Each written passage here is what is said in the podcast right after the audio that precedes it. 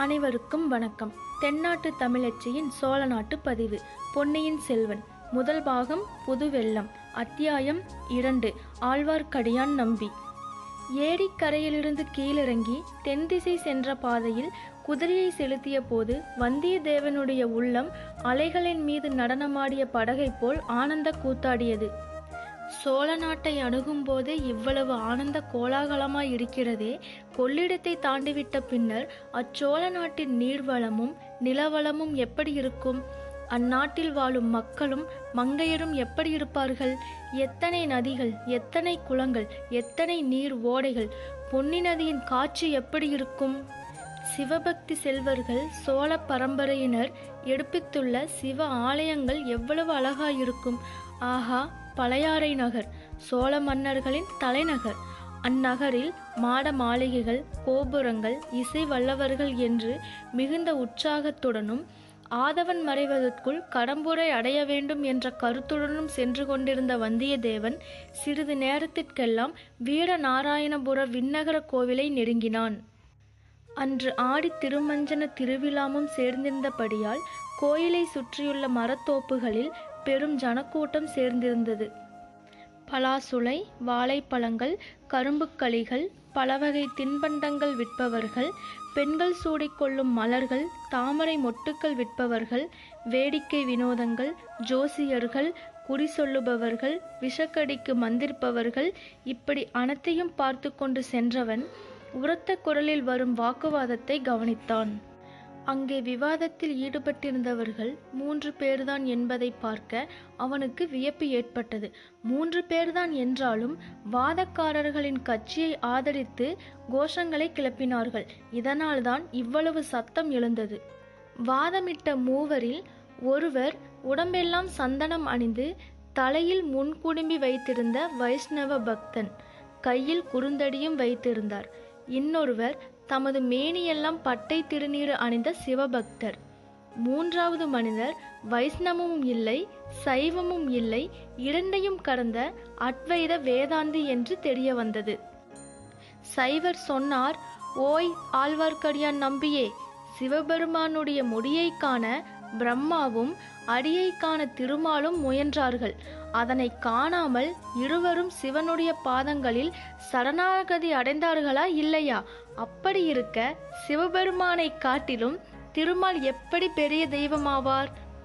இதை கேட்ட ஆழ்வார்க்கடியான் தன் கைத்தடியை ஆட்டிக்கொண்டு சிவன் வரம் கொடுத்த தசகண்ட ராவணன் திருமாலின் அவதாரமாகிய ராமபிரானின் கோதண்டத்தின் முன்னால் தவிடு பொடியாகவில்லையா அப்படி இருக்க திருமாலை காட்டிலும் உங்கள் சிவன் எப்படி பெரிய தெய்வமாவார் என்று கேட்டார்.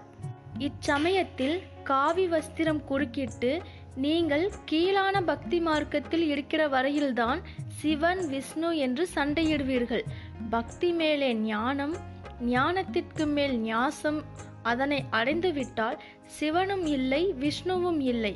சர்வம் பிரம்மமயம் என்றதும் ஆழ்வார்க்கடியான் குறுக்கிட்டு அவ்வளவு உபதேசங்களும் பகவத்கீதைக்கும் பிரம்மசூத்திரத்திற்கும் பாஷ்யம் எழுதிவிட்டு கடைசியில் என்ன சொன்னார் தெரியுமா? பஜகோவிந்தம் பஜகோவிந்தம் பஜகோவிந்தம் மூடமதே என்று மூன்று வாட்டி சொன்னார். உம்மை போல் போன்ற மௌடீகர்களை பார்த்துதான் மூடமதே என்று சொன்னார் என சங்கராச்சாரியார் சொன்னதும் கூட்டத்தில் பரிகாச சிரிப்பு எழுந்தன. இதையெல்லாம் பார்த்து கொண்டிருந்த வந்தியத்தேவன் அந்த முன்குடும்பி நம்பியின் கைத்தறியை பிடுங்கிக் கொண்டு அவனை அந்த தடியினால் நாலு திருசாத்து சாத்தலாமா என்று தோன்றியது.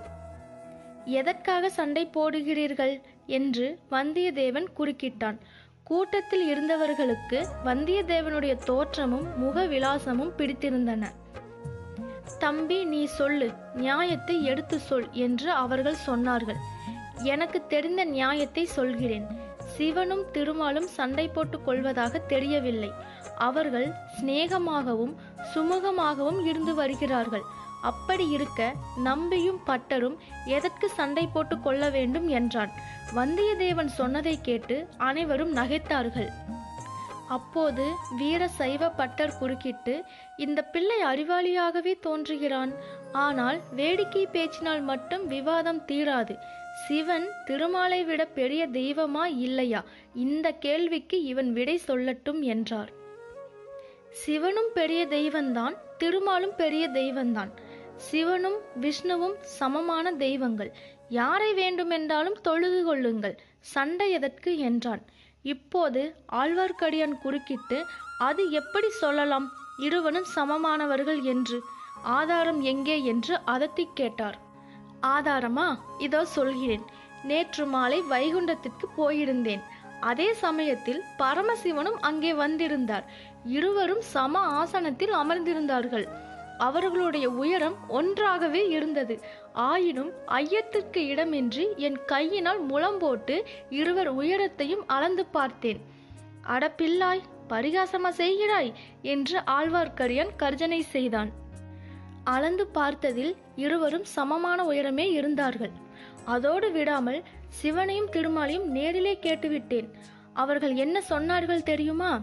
அறியும் சிவனும் ஒன்று அறியாதவர் வாயிலே மண்ணு என்று சொல்லி சண்டை போடுகிறவர்கள் வாயிலே போடுவதற்கு இந்த பிடி மண்ணையும் கொடுத்தார்கள் என்று தன் கையை திறந்து காட்டினான் வந்தியத்தேவன்.